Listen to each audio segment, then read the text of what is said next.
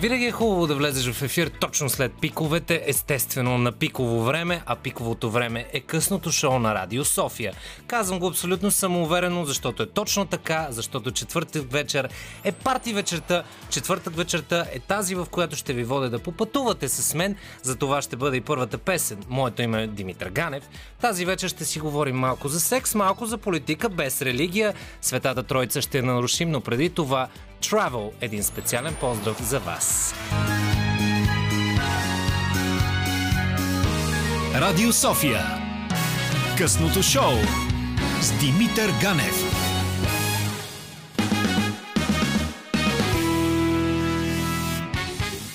Приятно ми е, аз съм този Димитър Ганев, главен завеждащ доктор на трето психиатрично отделение към Българското национално радио. Добре сте ми дошли. При нас е звукоизолирано, специално е оплътнено, за да не се ударим в остри предмети. Най-важното е, че днеска Локомотив София е решил да подаде кандидатурата на Борислав Михайлов за президент на Българския футболен съюз и ако сега не започне комедията, кога? Но Минавайки към същинската част, нека да минем към нещо, което беше изключително забавно във вчерашния забавен, забавен и хубав празничен ден и това е поредната терапевтична сесия на един екс-премьер. Или как се свежда една терапия от около 57 минути в кратко резюме. Отговорът – сложно. Господин Борисов беше в Пловдив и спомена думата почтенност някъде около 500 милиона пъти. Сещате се колкото са километрите магистрали в България. Но, тъй като реших да го сведем до по-кратко резюме, нека се спрем до няколко ключови ремарки и да направим една бълг... българска, българска бърза справка с реалността. Ремарка номер едно. Увеличение на цените на тока на свободния пазар 300%. Вече сигурно сте получили първите сметки. Затова аз също искам, само че в кавички, да продължиме промяна. Значи минали август тока тук беше 35 или 85. Цените на тока я изпуснаха в полза на разни бизнесмени 300%. Наско, на осветление спрете да играете. Ще играете по обед, като лески. Защото тока ще ви изеде билетите. Сега справката. Токът поскъпна в цяла Европа. Но на запад скокът е по-умерен. Германия, Франция, Нидерландия, Белгия и скандинавските страни имат най-ефтината електроенергия. А българският бизнес твърди, че плаща най-скъпият ток. Защо? Ключов фактор. Енергетиката ни е разделена на регулиран и свободен пазар на дребно. Първият е за битовите потребители. 50 до 55% от общия обем и цени, които са не пазарно ниски по политически съображения. Като компенсация, производителите, 80% държавните централи, изкривяват втория сегмент, така че да получат максимално висока цена и бизнесът уж плаща сметката. Но реално пак плащат хората през поскъпването на стоките и услугите. А също така има и едни пари, които се насочват към ТЕЦ Варна, на лидера на ДПС Ахмед Доган и централите на групата на Христо Ковачки. Но това няма да го коментирам, че някой ще вземе да ме чуе по радиото. А и един скромен фактор като непрозрачното управление на държавната енергетика. Екстремно високи цени на електроенергията при много по-низко лятно потребление. А и около 20% от произведения в България ток се изнася при това по дългосрочни договори, сключени на много по-низки от дневните цени, което не е тръгнало точно от служебния кабинет. Упс! А колкото до мачовете на дневна светлина, господин Борисов, то българския футбол със свещ не мога го намериш. Ремарка номер две. За бюджета и харчовете. Аз нямам неизпълнено обещание. Само трябва да ни помогнете всички ние да спреме безобразието и хаоса. Защото така както харчата не събират, после ще ни трябва, точно като след Орешарски, една година 6 милиарда и 700 пари събрахме да платиме вересиите след Орешарски. За руските централи, за двата реактора, за американските не бяха плащани тока и 3 милиарда и 700 изплатихме на вложителите в КТБ. Живи пари. 6 милиарда и 700. Под водата тръгна гет. Е, точно, като метростанция театрална, подгизнала в плаващи пясъци, се чувства цяла България. Според бившия служебен министр Асен Василев, 2 милиарда са спрените и събрани пари от Румен Спецов като шеф на НАП. Толкова ефективно работи, че това е довело до факта да заплашват семейството му. Сега, господин, господин Борисов отговори на въпрос на журналист, че кандидатът в момента на ГЕРБ не е важен. Цитирам. Най-вероятно Радев го вълнува, защото му е хубаво да е един състезател. Един кон сам да си тича. Сега, малко преди предните избори обаче заяви, че имал идеален такъв. Хубав, строен с очила, като Дани Митов, ама не точно. А сега отсет, отсече, че до 12 има достатъчно време. Сега, той българският гласоподавател е толерантен. Знае си номерчето, за което да гласува, има и политика за даденото номерче. Това прави нещата прекалено сложни. Само три ремарки от терапията на Борисова и вече открихме леки разминавания. За пътища и магистрали даже няма да закачам, че няма да ни стигне времето на късното шоу. Най-тъжното е, че трябва да оттеглим предложението си към вас за водещ на това късно шоу, господин Борисов, защото вече вицовете ви не са това, което бяха. Едно време по-старите помнат вица за Тито, когато беше Югославия. Когато бяха Сърбия, Харватия, Босна, Македония, всички бяха една държава. И вица беше, че Тито, кара колата си, дава десен мигач, но завива наляво. Това са леви и десни политики, като ги объркаш. Със сигурност Югославия съдбата и за съжаление беше след това се разпадна. Но за да ви усмихна, ще ви помоля да помните две неща. Първо, според проучвания за нагласите на гласуващите, ГЕРБ е водеща партия. Отново. И второ, добре, че дойде демокрацията, та хората да разберат какво е секс. По време на социализмът беше дълг. Дълг към бащата, дълг към родината, дълг към партията и дълг към съседката. А това, което не е дълг, а удоволствие, една от 945 причини да сте с нас, е точно музиката, а тя е не случайна. Rolling Stones и тяхното Doom and Gloom. Това е късното шоу и след това кадифе на име Елена Сиракова и Фанкалеро, мисля, че по-добра и категорична обосновка за това да останете на нашите частоти едва ли може да има. Но в тон на задаването на въпроси питам, какво е цесия? И по пределно съм наясно, че тук изгубих някъде около половината, ако не и цялата аудитория, но обещавам едно. Ще бъде интересно, ако останете. Цесия е случай, в който фирма Хикс дължи да кажем 100 лева на банка, а фирма Y откупува задължението за 50 лева. След което фирма Y си търси парите от Хикс. Крайната печалба на Y е равна на всичко, което успее да събере над платената сума. И сега, към хапката, вързана с тази кратка лекция. Тя е с три небезизвестни букви К, Т, Б. След разследване на колегите от Свободна Европа излиза, че държавата е платила над 24 милиона лева на малко частно дружество. Сетне парите продължили към фирми, между които общата планта е, че фирмите са свързани с свидетели на прокуратурата по едно от най-гръмките й дела, а именно КДБ. И сега към касичката. Дали е прасенце касичка, куче касичка, Държавната консолидационна компания. Пригответе се за история, седнете назад, защото може и да ви понапрегна малко. След гръмкия фалит на КТБ през 2014 година започва битка за преразпределяне на активите на банката. Един от които е изкупуването на вземания или цесии. Ключов играч в нашата история, кражбено-българска, е фирма Малас – Занимава се с продажба и издаване на книги. Регистрирана е с 20 лева капитал и скромни финансови резултати. На годишна база плюс-минус 1000 лева. През януари 2017 обаче, дружеството удря право в кьоравото, както се казва на хашлашки, и изключва сделката на сделките. С ДКД, а ДКК. По сметките на Малас са отишли общо 24 милиона лева, а срещу тях ДКК е получила вземани от 75 милиона лева за друга частна фирма – Кемира, която е акционер в оръжения завод Донарит. Това име го запомнете.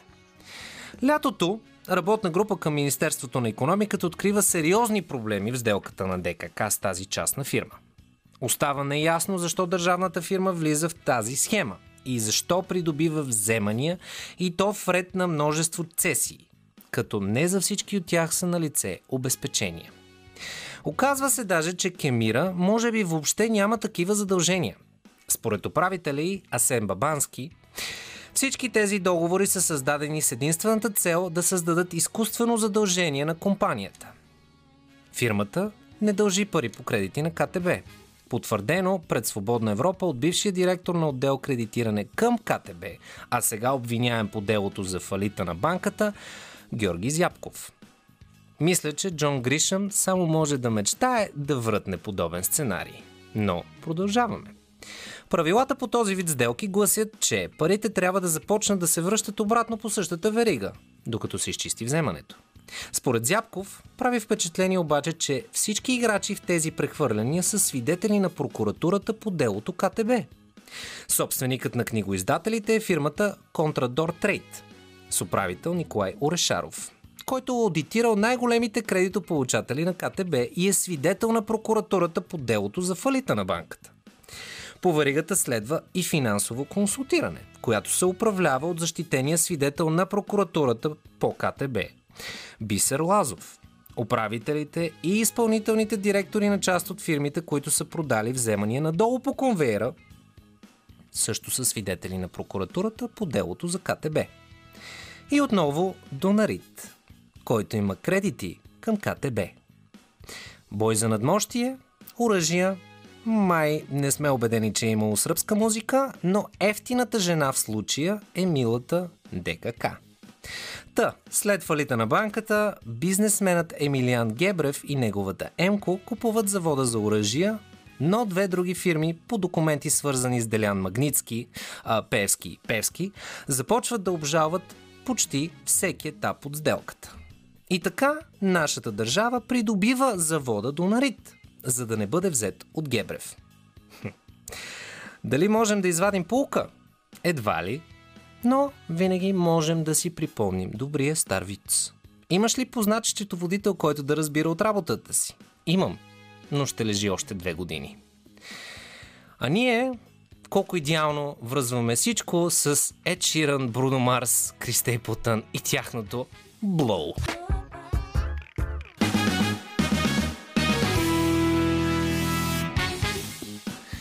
Това е късното шоу, аз съм Димитър Ганев, това беше Лая. Върнахме се назад към 2000-та година и едно нещо, ако случайно ви побиват тръпки от музиката на Радио София, знайте, без да го търсите в Google, има думичка за това, казва се фрисон. Тъй, че тази вечер е образователна. Все пак това продължава да е трети ди- психодиспансер на Българското национално радио. Аз продължавам да съм доктор Ганев. Срещу мен е главен асистент Васил Сергеев, който се грижи тази вечер да звучи добре.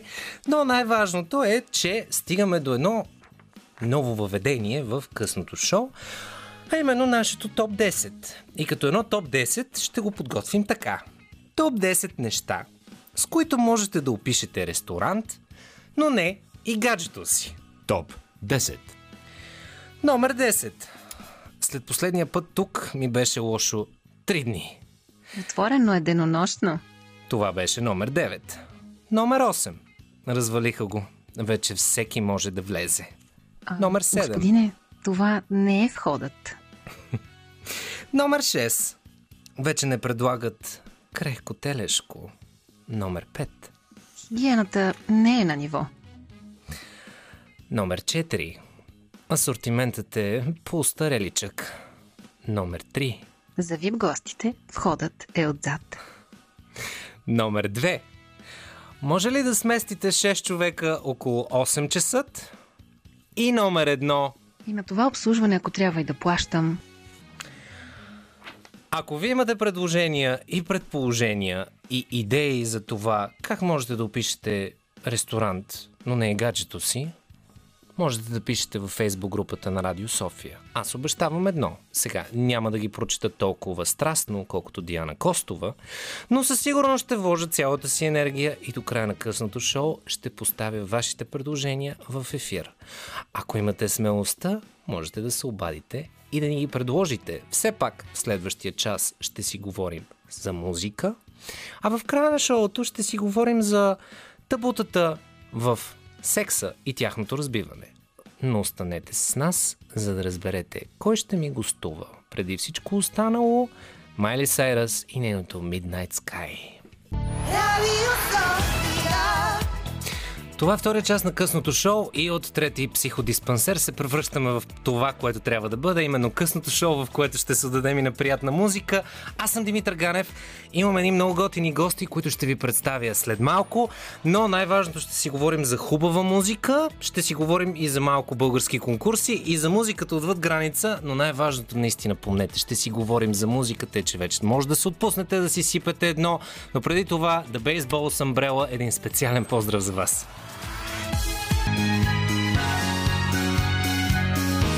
Радио София. Късното шоу с Димитър Ганев.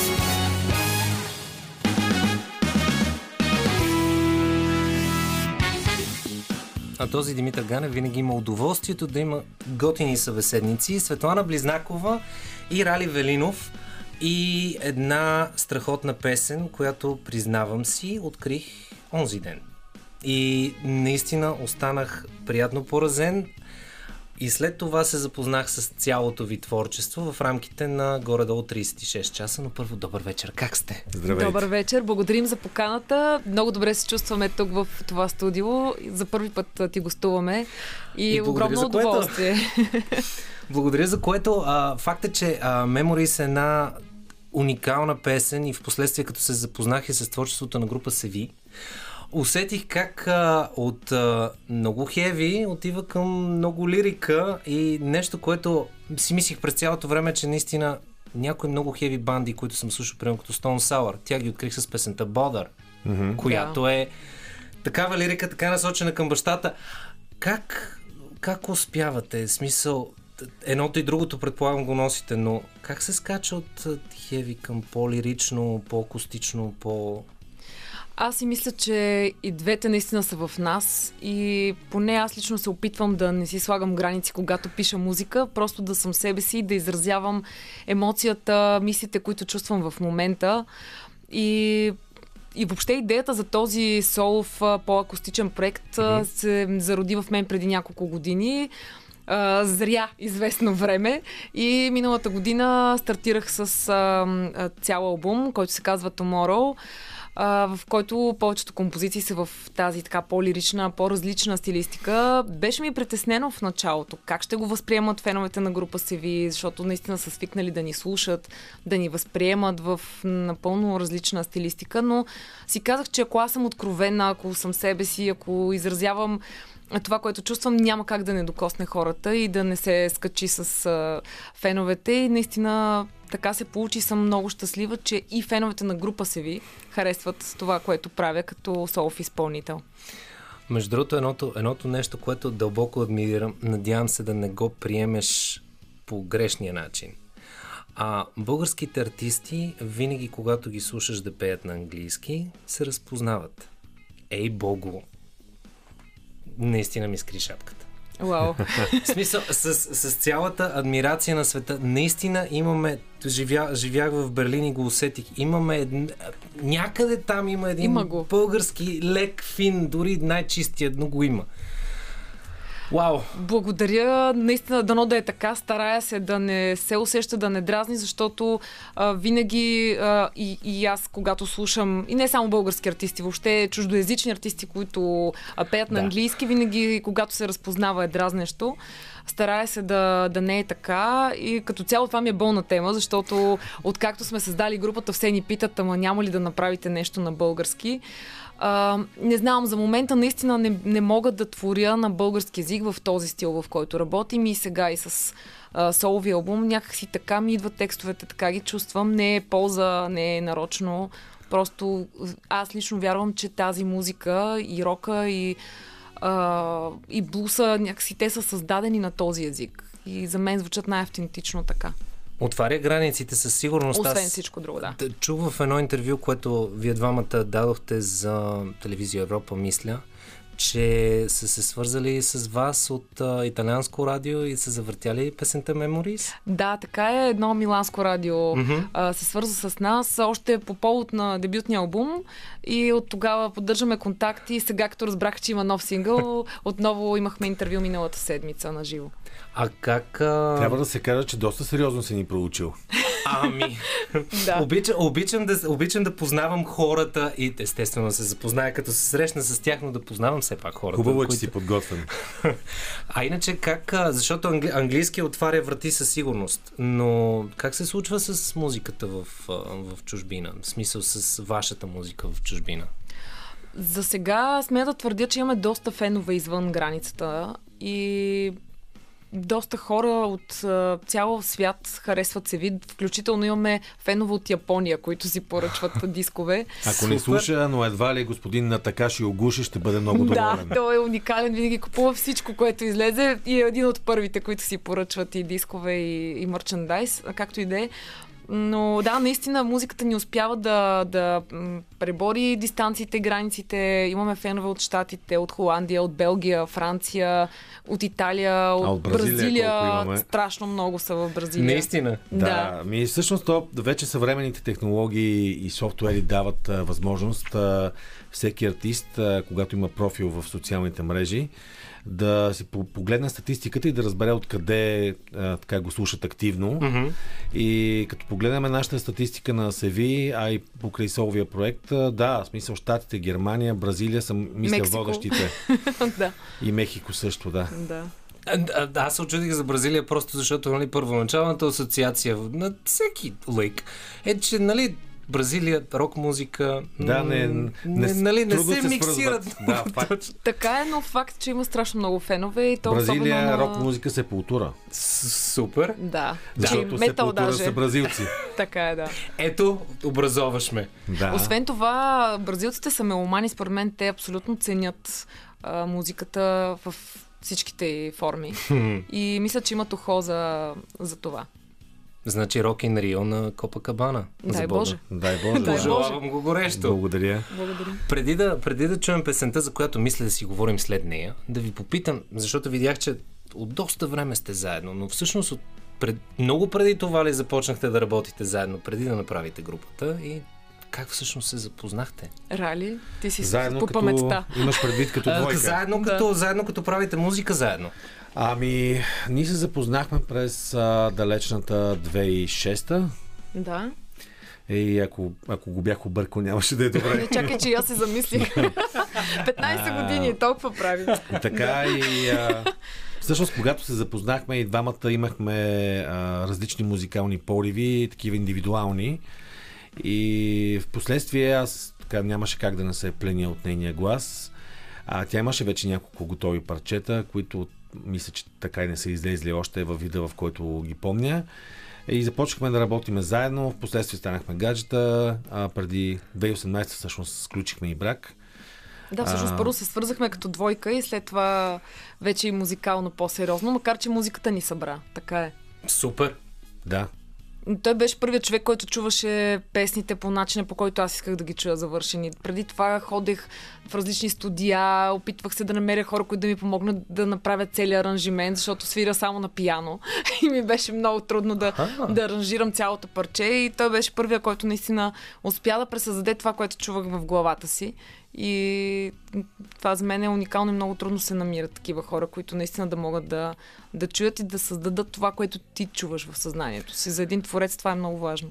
Едното, едното нещо, което знам, най-добрият ми приятел, даже братът ми от друга майка, всъщност е музикант от доста дълги години и едното нещо, което винаги е казвал човек, мастеринга, мастеринга, мастеринга. Тъй, че това, е. това някой да, да му предадеш да чуе това, което ти чуваш и да го направи по начина, по който искаш да бъде чуто, само мога да си представя какъв е процеса и ще ви питам за, за творческия процес, но преди това, приятели, специален поздрав с нещо, което на мен наистина много ме спечели и много ми хареса. Memories. Еми, мисля, че абсолютно всеки, който слуша в момента, ще се съгласи с а, нескромното ми мнение, което беше наистина феноменално готина песен. Благодарим много. Каза го извън ефир, за това не е лицемерно за да го кажа в ефир. Ето казвам си, признавам си директно. Наистина страхотна песен и а, факт е, че ам, познавайки американците и говорейки си за тях, за тяхната любов към кънтрито, мисля, че спокойно може да се класира в техните кънтри награди. Надяваме се. Дай Боже, за сега се изявява в някои онлайн а, щатски радиа. Супер! Надяваме се да, да има и повече успех и нашите фенове от Америка, разбира се, много го харесват. Разбрах, че сте заснели клипа на едно много готино място. Всъщност не разбрах, видях за Бога. Та, клипа, песента, давайте историята за тях. Ами аз някак си още докато пишех песента си представях едно такова магично място, което според мен съществува в съзнанието на всеки един човек. Наистина Мгм. място, в което ти можеш винаги да избягаш. Просто отваряш вратата и то е там. Там са всичките ти любими хора, всички любими места, спомените наистина, за които се пее през цялото време. И наистина исках и чрез клипа да пресъздадем този скок, наистина да си там и там да е хубаво, да е слънчево, да е забавно и винаги да можеш да, да се скриеш, да избягаш на това хубаво място и да се чувстваш добре. После Рали даде идеята за остров Света Анастасия, защото ни е много любимо. Ами Кътче. за нас този остров е нещо подобно. И ние го открихме наистина съвсем а, случайно и а, винаги когато имаме възможност, всъщност бягаме там физически. А когато нямаме физически, бягаме психически. Да, мисля, че нямаше по-подходящо място за клипа, ос- освен... Въпреки, че имахме така лек саботаж от един а, отвратителен а, съветски кран, който строеше нов понтон. И това доста ни попречи за снимките на видеото, защото трябваше така да старателно да го избягваме. Но въпреки това се получи, се получи много добре. Е, толкова нямам, нали? Трябва да има спомени в крайна сметка. Да. Освен това, имаше и не малко инциденти. Падането от хамака, което зрителите могат да видят в клипа, абсолютно реално. Автентично. Да, не беше, не беше нарочно. Не е било с го. дюшек отдолу да Не, не, никакъв дюшек, ами доста камъни и син гръб за доста дълго време. А, аз си тръгнах а, от морето с а, почти премазан пръст също от една врата на автомобил въобще и, и той си смаза после ръката. Всички имаме много така спомени и не, и не е толкова хубави. Стандартни са пътстващи травми. Да. Но като цяло беше много забавно. Наистина, три дни прекарахме на острова, чувствахме се откъснати действително от а, всичко около нас. Тук може би е момента да споменем останалите участници. Александър Кирилов, новият ни китарист, който е и китарист на група Севи, и в моя акустичен проект, и всъщност и парчето е по негова идея. А, Милена Генева, бек вокали, а, Марти Профиров, барабани и човека, който засне а, клипа и режисира и въобще и, който ни помогна за целия сценарий, Георги Спиров, човекът екип, както го наричаме, и а, Мартин Киряков, осветление. Наистина препоръчвам да го гледате, а това падане усещам просто болката, защото наистина изглежда толкова добре изсце- инсценирано, а реално просто сега в момента леко усетих болката в моя гръб. Да, нищо по-добре изценирано няма от реалното. От реалния е. живот. Хм, добре, а има нещо друго, което всъщност, което видях и с това се запознах с вас, а именно а, акустичния лайф, който ще имате в Swinging Hall в събота. Да, тази събота на 25-ти а, ще опитаме да закрием летния сезон, защото като гледам лятото, Да, лека по лека не- си тръгва. А, така, че Ето ще дойде миналата седмица, хубаво е да си тръгне. Да. Да. Така че ще бъдем навън, ще бъде акустично, отново с песни от дебютния албум. Естествено ще изсвирим и Memories, така че Мгм. всички са добре дошли. Ще започнем към 8, за да е така по-раничко, да спазим и вечерния час. Малко е, малко е клиширан този въпрос, но не мога да не попитам като един човек, който обожава изкуството, актьорското, музикалното естествено и лайв концертите и лайв присъствието на мен за Бога ми липсваше толкова много. Та въпросът от две страни. Как беше вашето лято, защото сега беше по, по-освободено? Имахте ли повече участия и какво е да се върнеш отново пред публика? След такова затваряне дълго. Ами, не, не се оплакваме от участия, въпреки че бяха далеч чувствително по-малко от тези, които бяха планирани, И на Тъй които сме свикнали като бройка, да. тъй като много голяма част от а, големите фестивали паднаха а, отново за Мгм. поредна година, заради това, че а, хедлайнерите, които те очакват, а, не могат все още да пътуват а, безпроблемно.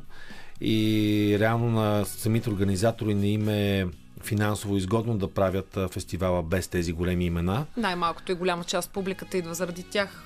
Това не е малка. Да, така че, причина, като това а, нали, и тази година, за съжаление, беше фактор, но направихме редица така по-малки участия, а, за което сме щастливи и благодарни. Надяваме се, живот и здраве другото лято вече да няма а, ограничения. Не знам кой слуша в момента, но дано да слушат отгоре. А, или там, откъдето го пускат а, това животно. Мгм. А, но самата пандемия не мога да кажа, че беше пагубна за нас като артисти. Беше пагубна до толкова, доколкото останахме без работа, както и цялата сфера на изкуството беше поставена на колене. А, тук си пролича държавата, колко е държава. Тук си пролича и хората обаче, които ценят изкуството, колко са важни и колко са ценни, защото благодарение на тези хора а, успяхме да се съхраним, да се запазим. Изключително много хора ни помагат, не само на нас, на цялата сфера на изкуството, а, подкрепяйки ни и а, физически, и психически. А, много хора се обаждаха да ни питат имаме ли нужда от нещо, с какво могат да ни помогнат. Купуваха мерчендайз, въпреки че нямахме участия.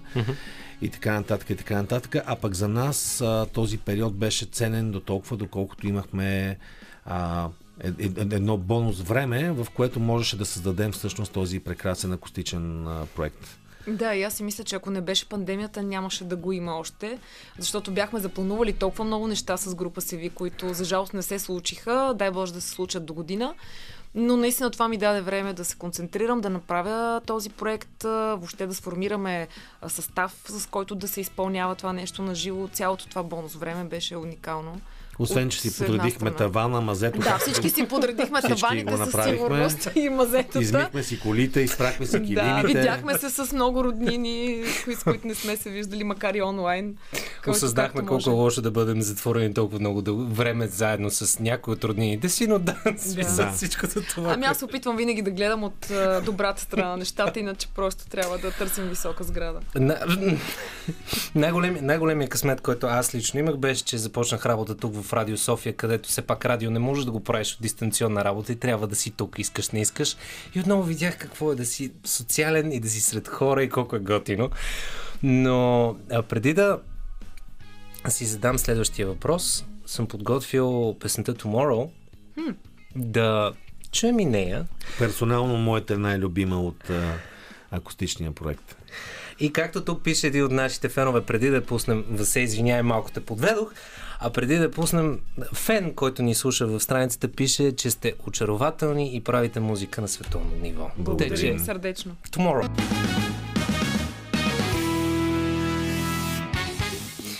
Това е късното шоу или и по-лирично и по-приятно едва ли може да бъде. Много ви благодаря, че а, сте тук с мен.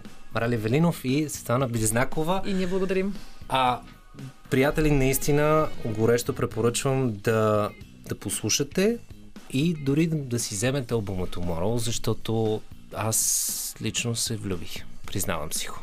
Благодарим. Страхотни думи, много силни. А, имаше нещо, което прочетох във вашата биография, че има книжка, която е каква е цената да бъдеш себе си. И ще ви попитам така, каква е цената да бъдеш себе си, каква е цената да правиш музиката, която искаш и обичаш. Ами макар, че в а, книжката, която всъщност е близо 250 страници, а, го, сме го така описали доста подробно, поне към периода, който обхваща книгата. Мгм. А това са именно първите 5 години от а, а, съществуването на група Севи. Цената е а, доста висока, защото е свързана с страшно много а, лишения, откази. А, както наскоро каза, ех, че а, жалко, че не си го спомням, за да го цитирам, онова прекрасно нещо, което с тебе четохме, Да, той е от един американски автор, но и аз не мога в момента да... че беше нещо в стилистиката на това, че а, отказите и нетата, които получават артистите в рамките на една година, нормалните хора не получават в рамките на целия си живот. Mm-hmm. А, та цената е висока, обаче въпросът е чия цена е по-висока, да бъдеш или да не бъдеш себе си. Всъщност това е нещо, което а, на края на книгата се запитахме и двамата, защото а, понякога фалшивата сигурност, към която се стремим и не следваме пътя на сърцето си, а, Ни кара да платим по-висока Мисля, цена, че може да всъщност. струва повече. Поне за нас това е пътя, който избрахме и с останалите момчета и момичета, с които сме работили в годините в, група Севи. А, всъщност тази книга се появи по идея на един журналист, който се казва Ники Христов. А, м, след много интервюта, направени заедно, той тогава пише за един метал форум. В един момент каза хора, всичките ви истории са толкова невероятни, искам да разкажа това нещо. Винаги съм си мечтал да напиша книга, да, да видят хората какво се случва зад колисите, какво е да си наистина музикант, особено в България, какво е да си млад музикант, който сега стартира, сега се бори с всичките тези откази, препятствия, неща, които трябва да преодолее, да преодолее себе си в един момент. И искахме наистина тази книга да, да разказва нещата в момента, в който ние ги чувстваме. Не да я напишем след 30 или след 40 години, а да бъде в момента, в който ни се случва. Защото времето лекува. И, и защо, да. да, така е. Обърнато назад, наистина, може би, би би било разказано по друг начин. Сега в момента в интерес на истината работим по втора част, която се казва, ще се казва Силата да бъдеш себе си. И очаква, се очаква да излезе, надявам се, в началото на следващата година. Позабавихме се тук с а, този процес, а, пак заради COVID ситуациите.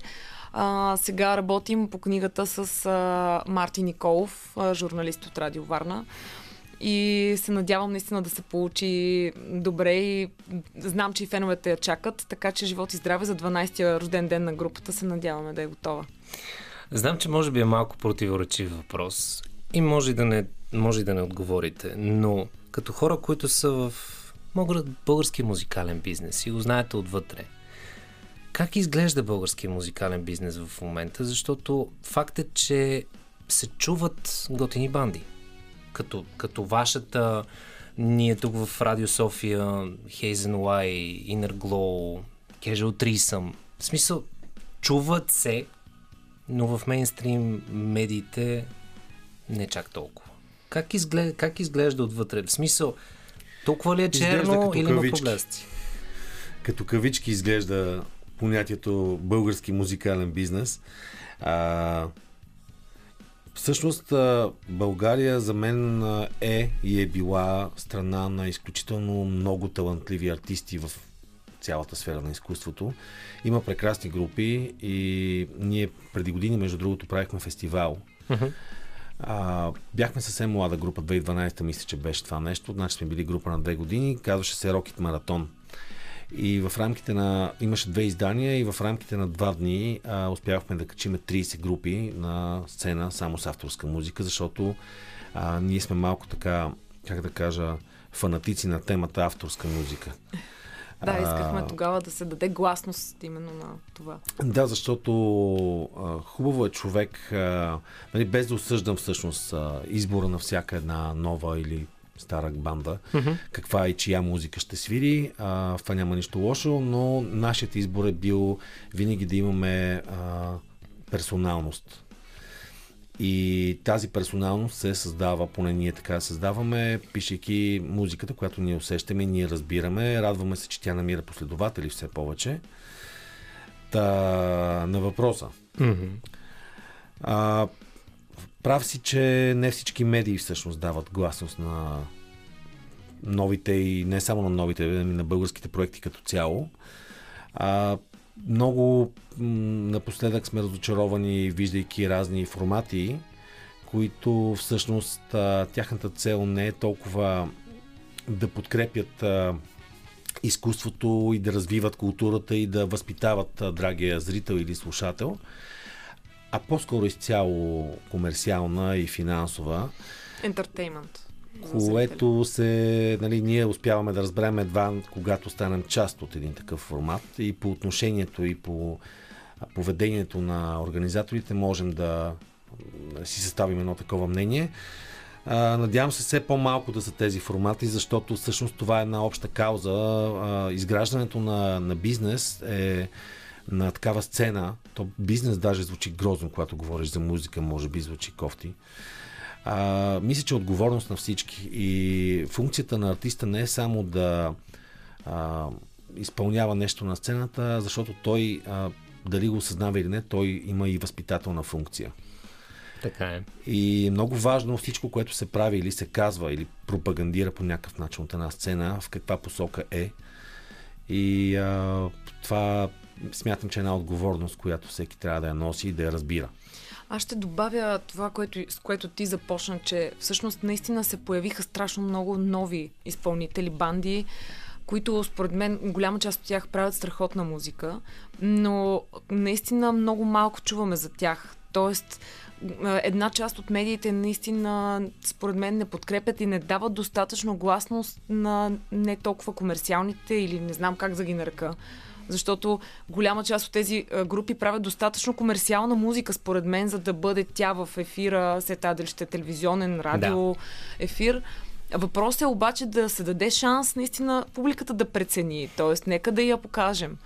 И има, според мен, една такава преграда, която си стои в част от медиите. В никакъв случай не слагам всички под общ знаменател, защото факта, че ние сме тук тази вечер е гласност на проект, който все пак Uh, все още се, се бори да, да прескочи, да, да прескочи границата. Така че за мен това е основният проблем на българския музикален бизнес именно да се даде гласност на, на, на новите неща, да им се даде път. И подкрепа. И подкрепа. Иначе, и защото голяма част от групите се отказват. Наистина в един момент, когато се бориш с, а, с вятърните мелници mm-hmm. и след 38-та затворена врата, много малко хора могат да намерят сила да продължат и след това да опитват. И когато пък и живота става все по-труден в един момент, наистина не е лесно да, да продължиш да вярваш в изкуството си, да, да вярваш в своята кауза. Това изисква огромна сила и огромни усилия и подкрепа. Ние сме имали участие, на което имаше 7 души в София. Mm-hmm. И едно такова нещо, нали, публиката да бъде горе-долу колкото групата, а, трудно се преживява. Да, и беше в момент, в който не бяхме съвсем, мисля, че беше, бяхме вече на 6-7 години група. Беше една много... Прецедент е, но се случва. Много смисъл, късна, много студена декемврийска вечер или януарска, януарска мисля, че да. беше. И беше, да, беше примерно минус 19 отвън. А, имаше, нали, винаги човек какво да си каже, защо не са дошли хората, но, но наистина беше много трудно така някакси да Да го... излезеш в този момент, да, и след това да продължиш, наистина, след такова нещо. Имаше на, на това, което казваш, имаше една страхотна картинка, естествено, в социалните мрежи, която беше точно съпоставката между две групи. А, групата, която е пред огромен стадион, отгоре, ако отгоре пишеш, ако искате някой ден да имате това, долу беше точно това, в което имаше трима, трима овчара и две овце и групата, която пее на едно поле и беше, да. значи трябва да минете през това. Да, да. факт е което е, което е бойното кръщене. Но факт е едно, че ам, аз лично вярвам, сега ние като обществена медия имаме лукса да на моменти да не се борим за рейтинг. И това, че не се борим за рейтинг, ни дава възможността да бягаме от секси комерциалната музика в кървички mm-hmm. и да заложим на качественото и хубавото, без да подминем мейнстрима, разбира се. Да. Но това е при нас. И като човек работи в частна медия, знам колко затворено може да ти е мисленето, когато ти кажат трябва ми рейтинг. Да. И ти, в този, и ти в този момент се усещаш, че си едно колелце някъде назад в бръмката на цялата тази постройка, но да, това са. Но според мен това са извинения. По-скоро. Рейтинга е доста хлъзгаво нещо. Има го и при хората, може би. Защото рейтинга, ако, ако, ако образоваш и ако подхождаш внимателно и стратегически, в дългосрочен план може да ти се, да ти се отблагодари, а в краткосрочен план огромния рейтинг да те простреля в кръка. Не, е. в дългосрочен план, както ти казваш, а, когато си автентичен, може би той става органичен този рейтинг. Да. А в краткосрочен, може би, става синтетичен. Така. Мисля, че на по-добра нотка едва ли можем да, да завършим. А, едното нещо, което отправим директно като покана към вас двамата и към групата в някакъв определен момент, надявам се да не ни затворят, искрено се надявам, защото имам опцията да правиме лайфове и да бъдем навън с мобилно студио. Може нещо акустично да направим, но когато излезе книгата, ви увещавам да ми гостувате отново. С удоволствие. супер. Ще бъде страхотно. Смеш, за мен ще бъде удоволствие, а като за финал, тъй като си говорим за рейтинги, логично трябва да бъде нещо обвързано с пари. Естествено ще завършим с Black Keys и тяхното Moneymaker. Е, това вече е третия час и тъй като това е четвъртък, аз съм Димитър Ганев, много добре знаете как се развиват нещата, политика, религия и секс. Но религия нямаме, просто религиозно се отдаваме на качествената музика по Радио София. Господин Сергеев, благодаря ви, че сте от срещната страна и се грижите да звучим добре. При мен на гости е Поемам си въздух, секс коучът Ванина Цонева, с която ще си говорим за темите табу и за много други такива неща. Тъй, че ако имате такива, включете се телефона е отворен. Преди всичко останало I Get Lonely, Джане Джексън.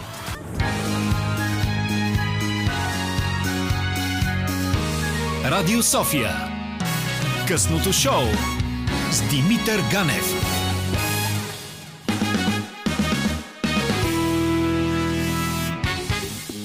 Винаги ми става забавно, когато влизаме в третия час и особено когато е тема, която ми е на сърце, именно секс. Здравей, казвам на Ванина Цонева. Здравей! Много ми е приятно, че прие това късно гостуване. И също така, естествено, ще започна с най-клиширания въпрос на света, който мисля, че може би ще съм някъде една брой човек, който ти го е задал. Какво точно е секс коуч? Да, това винаги е почти първия въпрос. Ам, Свикнала съм вече да отговарям. Добре. Аз ам, знам, но искам хората, които ни слушат, да проумеят. Добре. А, секс коуч е а, всъщност професия, която е доста подобна на терапевта, само че предполага малко по-различни квалификации използва малко по-различни инструменти. Конкретно тази програма, която аз съм а, в момента завършвам, завърших, соматика, е малко по-базирана на телесното и на усещането на нещата през а, твоето тяло, примерно усещането на емоциите, усещането на сексуалността ти а, през тялото. Така че тази конкретно практика не е чисто и просто говорене. Mm-hmm. Ами включва и някои по-практични а, упражнения. О! Чакай да се изправя. Тук вече ми стара интересно. така, слушайте. Не, това, което си ми... Не, шегувам се, шегувам се, шегувам се, шегувам се. Това беше ефтина шега, шегувам се. А, обикновено са медитации, дихателни упражнения Да. или пък има много визуализации също. Като визуализациите често пъти са визуализации на сексуални фантазии, визуализации на сексуални желания. А също така включва и много практични разговори. Примерно, ако искаш да проведеш разговор с партньора си на определена тема и може да го практикуваме заедно по време на сесия. А, тъй като е много важно да можеш да се изразяваш без да нападаш, без да а, обвиняваш партньора. Или най-важното да кажеш това, което искаш, това, Да. което би ти доставя удоволствие. Аз, между другото, шегата на страна, нали, като се изправих. Но а, предположих, че а, чувал съм го и го знам по самия себе си колко е важно да можеш да тишеш правилно. Не само защото работя с гласа си в радио, а и в а, такива лични и по-интимни ситуации. А това с визуализацията съм го чувал по проста причина, че много хора, доколкото познавам, а, ги е страх да си признаят какви фантазии имат. Това така ли е? И прави ли ти впечатление, че по-отпуснати са хората или са по-стегнати? Или зависи от географското положение? Да, може би зависи до някъде от географското положение, но като цяло често срещан ситуация, често срещан въпрос, който получавам от клиенти е нормално ли е, че си фантазирам това и това? В смисъл хората се притесняват много голяма степен от фантазиите си, от това, че може би това, което фантазират не е съвсем в рамките на нормалното. А защо мислиш, че е така? Ам... Според мен имаме много така зададени теми, едва ли не, от медията и от социума mm-hmm. и си мислиме, че всичко, което е извън тези теми е извъртено или ненормално и така нататък. Истината е, че всичко е нормално, стига нали, хората, които участват в това да са дали съгласието си за него и да са във възрастта, в която да дадат съгласие. Нали? Ам... Доколко... Защото факт е, че искам да поговорим и за Берлин, където аз съм живял, но това ще го направим след малко. Нека да, си, да се завъртим в нашия софийско-български социум. Ам, как, прави ли ти впечатление, че темата секс е по-сериозно табу от тук? И доколко сериозно табу е? И колко е сложно на хората да говорят за секс? Да, малко по-сложно е като че и хората да са отпуснати да говорят за секс. Определено е по... А, някакси по-традиционно обществото и по-малко се обръща внимание на неща, за които, примерно, в други места се говори повече, примерно женското удоволствие. Тук не се обсъжда чак толкова, колкото, примерно, в Берлин. Ам, и просто призмата, през която се гледа е малко по тази традиционната патриархална призма. А, докато това не е съвсем типичната призма, която виждаш нали, на други места. От тази гледна точка, да, по-традиционно, по-консервативно да. Е, его, егоистичното, а, ами аз свърших, значи всичко свършва с мен, казвайки го той с мъжкия глас, нали? Сещайте се за какво говорим. Това ли е един от основните проблеми? Свърших и приключихме секса, да. Това е тъжно за Бога. Защото едното, едното нещо, което поне аз се научих, сега в момента да се пофука малко в ефир. Ако искате да ме опровергаете 029635650 е отворен по всяко време, тъй че добре сте ни дошли. И ако имате въпроси, разбира се, и ако искате да, може би да ви се помогне с някое табу, което ви е страх да споделите. Но това, което аз се научих е, че така наречената сексуална игра, да кажем любовната игра, mm-hmm. започва много преди и завършва много след. Но това не, е- не е прието толкова много тук, според теб. Не, променят нещата, както и навсякъде се променят Мгм. нещата и тук се променят нещата. Просто става с малко по-забавен ритъм и така нататък. Но случва се а, и хората вече повече се интересуват, задават въпроси, свързани с клитора, да кажем, а не всичко да е концентрирано върху вагината. но, но да, просто се случва в малко по-бавен. Вече има ли повече мъже, които знаят къде се намира? Надявам се, да. Защото винаги се сещам за първия епизод на феноменалния сериал Californication, в който просто м, единият Ханк Муди показа на другия човек къде точно се намира, за да знае за бъдеще. да. Надявам, че съм малко напреднали в това отношение. Защото колкото, колкото комици гледам през годините, толкова, толкова от тях се шегуват с това, че много малко от мъжете знаят, че всъщност има такова съществуващо нещо. Да, всъщност клитър е доста а, важен от гледна точка на удоволствието, което можеш да доставиш, а, тъй като първо, че има много повече а, нервни окончания, отколкото пениса. И второ, Сега в момента ще кажа, чувал съм, не го приемайте по другия начин, просто чувал съм. Чел съм статии. но и а, доста жени всъщност имат нужда от клиторна стимулация, за да могат да стигнат до оргазъм. Вагиналната стимулация не е достатъчна. Има жени, които свършват само от вагинално, но това са около 20%. Така че доста нисък процент. Това е много хубаво. Приятели, между другото, тъй като аз имам нужда да събера малко червената на лицето си, което е хубаво, че нямаме никакъв шанс да ни видите в момента, само можете да ни слушате. Важното е, че на 029635650 може да се включите с питания или с истории, а за да ви разчувстваме и да се почувствате приятно сексуално, Usher и с неговото You Make Me Wanna. Usher You Make Me Wanna, този разговор влиза в подходящата форма на, на това как трябва да бъде воден и а, нещо, което те попитах, и те попитах извън, извън ефир, наистина ли по-скоро ам, жените не казват какво искат или мъжете сме толкова неразбиращи как да подходим към това да задоволим една жена? Значи, а, по-скоро си от, от, по-малко и от двете. Ам, от една страна, жените, ако не мастурбират достатъчно, ако не познават тялото си, не са правили експерименти с това, кое им носи повече удоволствие, кое им носи по-малко удоволствие, е нормално и по време на секс да не знаят как да насочат партньора, какво, да, какво им харесва, какво да поискат или как да го поискат. А от друга страна и да, и самите партньори понякога са прекалено нали, вглъбени в собственото си удоволствие, в собственото си свършване и, и не обръщат внимание на това какво се случва с партньори. Значи комбинация от двете. Добре, момчета, тук за момента сме, държим фронта, не е чак толкова трагично положението. Ам, добре, комуникацията ли е това, което куца винаги? В цялата тази работа или просто желанието на... Аз, защото говоря от мъжка гледна точка, аз спокойно мога да си призная, че в 20-те си години Откровено не знаех какво е добър секс, по проста причина, че а, беше трябва да, да е най-доброто, най-феноменалното едно пренавиване, което естествено води до други странични ефекти. Или липсата на каквито и да било ефекти. Ам, да, комуникацията е доста основен а, елемент от а, цялата тази.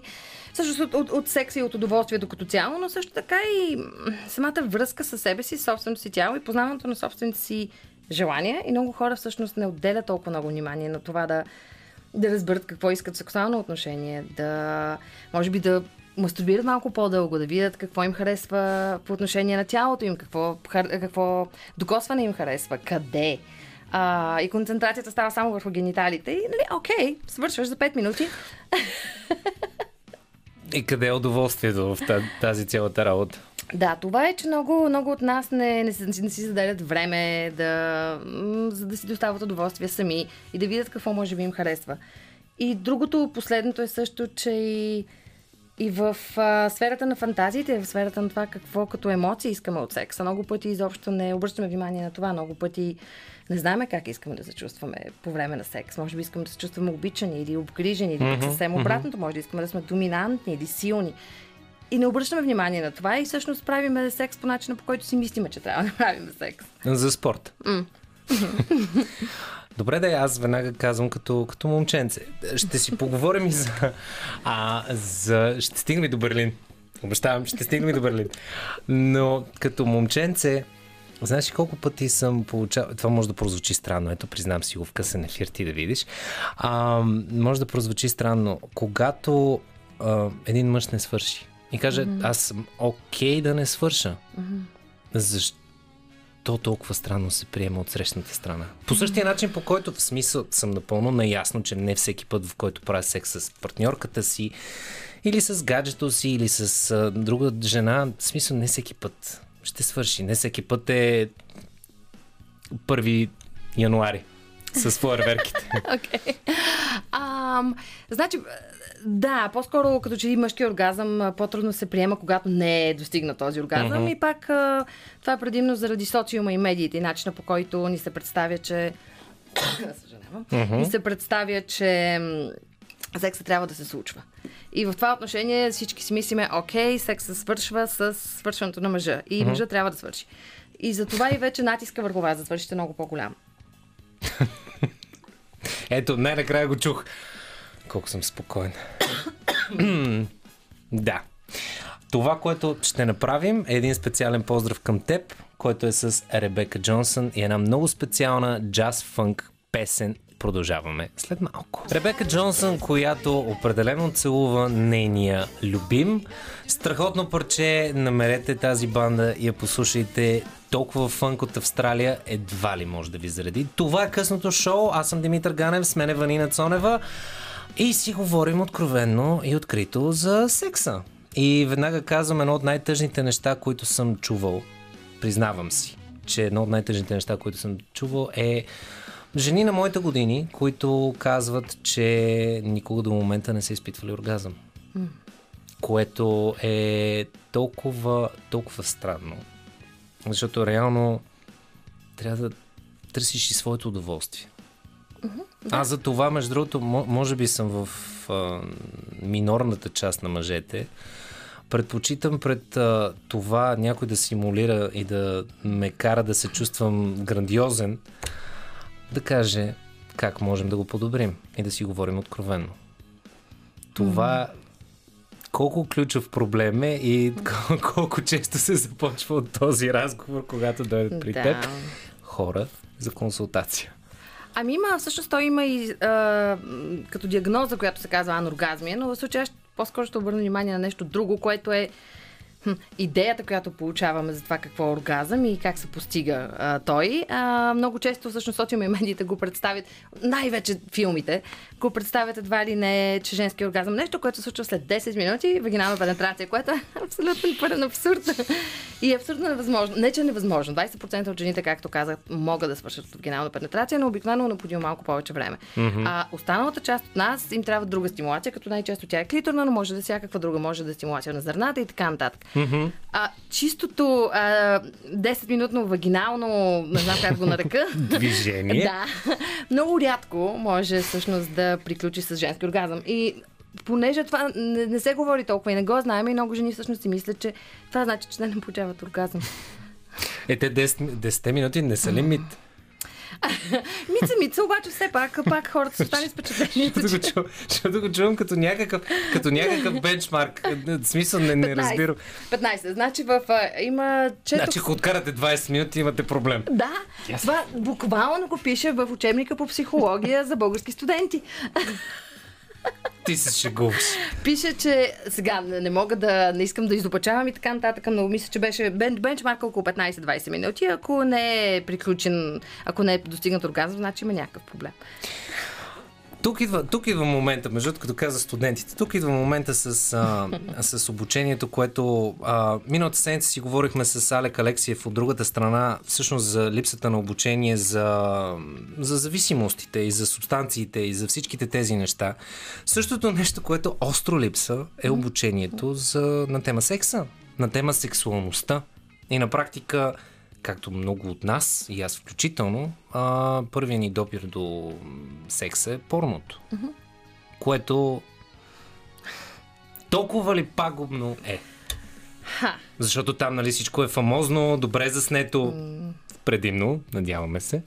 А, значи, аз много трудно мога да дам отговор да, не. А... Да, да, да, смисъл, знам, че е по-нюансен. Да, Тук съм да абсолютно има плюс това порно и порно. Има различни видове порно. Има порно, което не... Така. Има порно, което не м- използва такива стереотипи, каквито обикновено сме свикнали да гледаме и да виждаме. А, има повече боди позитивити в него, по-различни видове тела, по-различни видове хора, различни а, полови идентичности и така нататък. И това порно всъщност може по някакъв начин дори ти помогне да научиш някои неща или дори да се идентифицираш с хората, които виждаш там. Mm-hmm. Което е съвсем различно беше от порното, което повечето от нас свикнали да възприемат като порно, което, нали, да, много е ам, нереалистично, факт е. А, и създавам грешни, грешни представи както за телата на хората, така и за това какво е секса. Защото в порното също е 15-20 минути пенетрация О, да, хайде, да, да, да, да, свърших. което, нали, не е много реално, но... но... И факт е, че свършва с мъжа. Да, което също е страшен мит. Mm-hmm. Ам, но трудно, трудно, да, трудно може да се каже порното е лошо, не дейте да гледате порно или порното е добро. Смисъл, има нюансирано е, има, има какво да се научи, е възможно. А, особено порно, което е нали, към LGBTQI групи и така Мгм. нататък. А, което няма, пак, поради, липсата на сексуално образование, няма откъде да го научиш. Но пак казвам, че според мен проблема не е порното, проблема е липсата на сексуално образование. Точно. И това не е само в училищата, ами и в самото семейство, начина по който говорим за секса или по-скоро начина по който не говорим за секса. А, и оттам тръгва всъщност цялата асоциация с срам. А, това е нещо срамно, не трябва да се говори за него, но можем да гледаме порно в училище с приятелите си и да видим за какво става въпрос, но не мога да разговарям с родителите си за него, тъй като и родителите блокират този разговор, пак поради срам. И оттам а, е проблема по-скоро, липсата на образование. Много повече, отколкото самото порно като. Добре, де. Как можеш? как можеш? Пак е много нюансен въпрос, много mm-hmm. елементарен, но има нюанси. Как, а, как техники, по които можеш да се освободиш и по-открито да, да говориш. Справка и родителите към децата, като им обясняват някои неща. Аз, примерно, съм един от малкото късметли, в които колкото и некомфортно да им беше на нашите, Имаше неща, които обясняваха и усещах как вътре, мисля, че бавно и полека тези хора загиваха клетка по клетка, докато ги обясняваха. Но факт е, че обяснявах. Значи, а, еволата на родителите ти. Специални поздравления. Не се случва често. Факт, не, факт е, че имаше някои неща, които нямах силата да задам като въпрос, но много от нещата, умирайки клетка по клетка, обяснявах. Ам, значи този въпрос пак зависи от а, самите родители и с това с какво са комфортните и докъде им стига комфортната зона. Но моят съвет е винаги да се започне разговора много отрано и да се води системно. А, защото когато водиш един разговор системно и ти самия свикваш да го водиш тази Мгм. разговор и да се започне с по-малки ам, по-малки елементи, примерно образование относно тялото на детето, какво е, какво значат половите, половите му органи, какво са половите му органи и така нататък. И с самото израстване на детето да се стигне евентуално до темата за секса. Но просто не е необходимо да си изчака детето да стане на 10-9 и да се каже, хайде сега сядаме, ще си говорим какво е секса. Три часова лекция. да. Имаме PowerPoint презентация, внимавай. Точно така. А, така трудно може нали, да се освои някаква информация. Хубаво е да се говори отрано и да се включат много повече теми. Да не е само какво е секса, ами какво е тялото ти, какви са границите, какво можеш да, как можеш всъщност да отказваш на това да бъдеш докосван а, като дете а, и, и как можеш да го направиш а, без да си груп. А, Въобще това са такива ни елементарни, как да кажа, уроци по автономност, които могат да преминат към а, сексуално образование. е, интересното е, че наистина колко, колко по-нюансно и колко по-изчистено от а, първоначалната мисъл, като кажеш, нали, секс образование и казваш, е, сега ще си показваме само единствено анатомия. И в един момент осъзнаваш, че всъщност е много повече психология и много повече контрол, самоконтрол и най-важното, познай си тялото. Да, за да се почувства това дете комфортно с тялото си, защото иначе детето израства пак с тази идея, че нещо има срамно, нещо има срамно в тези полови органи и а, не бива да се говорят, не бива да се говорят и даже, как да кажа, да разглежда тялото си по този начин. И то за това води до много ситуации, в които сексът се прави на тъмно и на спуснати завеси. Да. Което е толкова странно. Но това пак са неща свързани с срама. Това са начини, да, да, да, които да. Напълно го, напълно го Сме размисвам, не го казвам като нещо лошо, просто е странно, защото когато един човек се е влюбил в теб, той се влюбва в теб в това, което си, а не в някаква идеалистична представа, която само на тъмно може да не види еди кое си кривина или нещо друго и най-важното е да се получи супер тъп секс, защото не му са целите. Буквално и преносно. Задържам си и продължавам да го задържам този въпрос за Берлин. Ще си говорим след малко. Приятели, ако искате да се включите и имате конструктивни въпроси, пак казвам 029635650. Имаме един лъчезарен специалист и едно момче, което много обича да се черви в късен ефир, но преди това Джон Ледженд и Crowd Go Crazy. Публиката определено поштракля. Това беше Джон Ледженд. Една от 945 причини да ни слушате. Другата е срещу мен, казва се Ванина Цонева, защото е изключително а, приятно и удоволствие да си говори човек с теб така открито и освободено. И най-готиното е, че очевидно провокираме хората да ни пишат. Сега все още не се осмеляват да ни звъннат. Те, че осмелете се. В радиоефир сме. Не е задължително да се представяте. Но, питам те, сексуалната химия а дали може да е нещо, което се стимулира и развива и ако и няма, наистина ли не се появява? Или може пък да се появи? Значи да, аз а, в този въпрос а, ми е малко трудно да дефинирам сексуална химия. А, под сексуална химия дали разбираме тази страст, която е в началото. А, По-скоро или... мисля, че да. Добре. А... Сега, по принцип, някои връзки винаги ще бъдат по-страстни от други връзки. Някои връзки Факт. започват а, много по-страстно и са базирани на страст. Докато други могат да бъдат малко по-спокойни, да се развият по друг начин нещата. Секса може да е приятен, но никой да не достигне тези нива на страст. А, това нито е добро, нито, нито е лошо. А, просто е. Връзките са различни и хората, с които ние се свързваме в живота си, са различни. Сега, дали може от нещо, което не е започнало супер страстно, да се развие към нещо супер страстно, не искам да дам дефини... дефинитивен отговор, не, нали, но би било трудно, така да кажем. А, тъй като страстта е много силно привличане и това привличане, ако го няма в началото, когато всъщност се води ханимун периода, който е този период, в който дори не виждаш негативите и а, неприятните части от партньора ти. И ако го няма това още в началото, трудно би могло вече като навлезнете в по-трудната част на връзката, с която вече а, малко секса и желанието намаляват, малко трудно би било тази страст да се появи тогава. Не казвам, че е невъзможно. Чакай, една сълза тръгна в окото. Това е толкова хубаво и чисто дефинирано. Колко години го повтарям. Но, важното е да има ханимун период. да, ханимун период е супер. Говорейки за ханимун период, аз има година и половина в Берлин. Ти казваш, че много неща си открила за сексуалността като цяло в Берлин. Та да започнем от там. Първо, как стигна до Берлин? До Берлин стигнах от Нью Йорк, всъщност. Та иска да се прибера в Европа. Хм, Берлин е Нью Йорк на Европа, са ми казвали приятели американци. Да, всъщност това беше една от причините, понеже много от познатите ми от Нью Йорк се преместиха в Берлин и аз много добра идея ми се, ми се видя и си казах, хайде отивам в Берлин. А, и музиката, музиката имаше значение. Аз много Мгм. обичам техно, така че за мен музиката имаше огромно значение. О, да. А, всъщност, когато се преместих в Берлин, моментално спрях да пия, което е доста странно. Да се преместиш от такъв парти град и да спреш да пиеш след 20 години пиене. А, и започнах малко повече да преоткривам, да, сексуалността си. Като, да, всичко започна от Бъркайн. Това за вас, приятели, е може би една от най-известната, най-известните и най-добрите дискотеки в Европа със сигурност. Даже не знам дали в световен мащаб. Един от най-известните клубове. Признавам се, аз не съм го посещал. Но пък за сметка на това посетих един друг клуб, KitKat, който беше интересен Интересен опит. А факт е, а, само ще кажа следното. За да влезете в KitKat имате три варианта. Да влезете напълно облечени, плащате пълна цена. А да влезете полусъблечени, плащате половин цена. Да влезете напълно голи, не плащате нищо. Само това ще дам като въведение.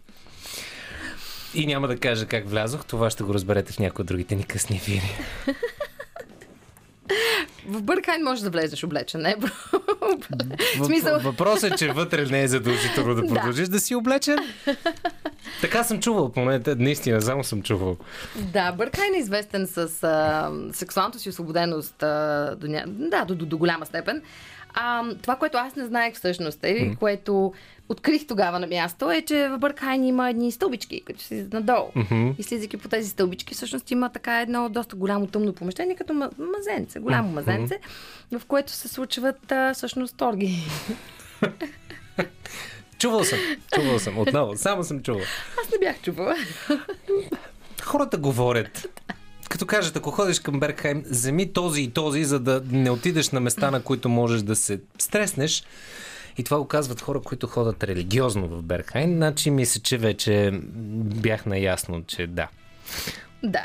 Но какво друго откри в а, този изключително разкрепостен град? Берлин. Ам, значи след историята с Бъркхайн започна да ми, започна да ми става интересно като цяло кинг и BDSM а, практиките. И оттам всъщност намерих и шибари, което е японско бондъч изкуство за връзване. И то има и естетика в него, има и сексуалност, има еротицизъм, а, еротика, но има и много интимност. А, супер интимно е като усещане и като комуникация. А, и всъщност много се запалих по шибари, супер много се запалих и започнах да ходя на уроци. Започнах да вързвам много и вече запознах и се с хора от общността в Берлин. И така стана тя каквато стана, започна ми става все по-интересно и започнах и един сайт switchish.us, който... Прегледах го. А, точно в този час, не, може би след около 20 минути, за да свърши късното шоу, разбира се, погледнете го и вие. Мисля, че ще останете приятно изненадани. Ами покрай сайта започнах много да интервюирам хора, които се занимават по един или друг начин с нещо сексуално, дали са собственици на секс шопове или пък са болекс, танцорки и така нататък. И оттам всъщност досека ми с секс и сексуалността стана вече много по-постоянен, така да го кажем. И оттам започнах да преоткривам и собствената си сексуалност. И вече, вече започваше да, как да кажа, да взема огромно пространство в живота ми. И каза, това е моето. Да, всъщност COVID. Когато, настана, когато настъпи COVID, аз се върнах в България. Като идеята беше, че се връщам към Нью Йорк и спирам тук за малко, но не това се получи. И докато съм тук, просто исках да се възползвам от тази възможност и да уча нещо. И тогава всъщност а, ми хрумна, че може да а, се насоча към секс коучинг и направих едногодишен тренинг към един институт в Сан Франциско и ето сега съм тук. И, и сега реши да поостанеш. Да. Между другото, има ли мъже? Идват ли Да. мъже? Идват мъже. Ам, като, като започнем от съвсем а, нали, предвидимото оплакване еректилна дисфункция до съвсем а, м, по-така непредвидими и очудващи, не бих казал очудващи, но по-непредвидими оплаквания като а, хора, които примерно ги е страх да м, нарушават граници на партньорките си, затова дори ги е страх да инициират. Мгм. Или пък а, хора, които търсят повече емоционална а, връзка, емоционална А, клатя глава, да, да. Аз защото споменах извън ефир, че съм бил малко по-романтичен, но от друга страна пък и много умело лъжа. Те, че не можем да сме напълно сигурни. Okay. но да, да, идват и мъже. Е, Наистина 80% 90% са жени, но има и мъже, да. Това е хубаво. Хм. Какво можеш да посъветваш нас, мъжете? Айде, аз като един аватар на мъжете, какво можеш да ни посъветваш? Кое по-скоро неглижираме? И кое можем да обърнем малко повече внимание? Освен жените до нас, разбира се, по-често трябва да го правим. Да, аз веднага ще да кажа на жените до вас, но добре, след като, като отметнем този. а, бих казала, може би, връзката с вашето собствено а, тяло и с вашите собствени желания също така. и това да докосвате и да изживявате секса по начина, по който вие искате също така. Защото а, понякога пък се отива и в другата крайност, винаги да да се а, дава удоволствие на партньора и забравяте за собственото си mm-hmm. удоволствие, за начина по който вие искате да докосвате този партньор или искате партньора да ви докосва вас. Така че и това, това свързване с вас и с вашето тяло също, а, също е необходимо, за да можете и вашия партньор и вие да се насладите на, а, на секса. Може би най-наивното нещо, сега в момента, а, си го признавам, защото малко преди 11 часа, а, може би най-наивното, но на правилното, правилното време казано, нещо, което чух ми отвори акъла преди около 5 години, точно в началото на 30 теми за секса като цяло. И то беше един много невинен коментар, който беше ако на теб ти доставя удоволствие, значи на мен ми доставя удоволствие. Mm-hmm. Да. И аз в този момент бях, буквално, в смисъл мозъка ми се взриви. Казах, толкова ли е лесно? И след това ти да видиш, открих, че можело да бъде забавно, а не да бъде спортно начинание. Да, и не е, не е нещо перформатив, не е нещо, което трябва да изпълниш и трябва да завършиш и трябва по някакъв начин да се представиш. А по-скоро е комуникация между вас двамата и всъщност тази наслада на тази комуникация. Да, или може би когато очакванията са прекалено високи, тогава се разочароваме прекалено лесно. Да, ако са нереалистични очакванията, да. Ето, заради това, може би отговора на този въпрос е, че някои неща не трябва да се отлагат прекалено много във времето, защото по- после разочарованието е по-голямо. Факт. Факт. Колко ми харесва, че има човек, който го потвърди това, което казах.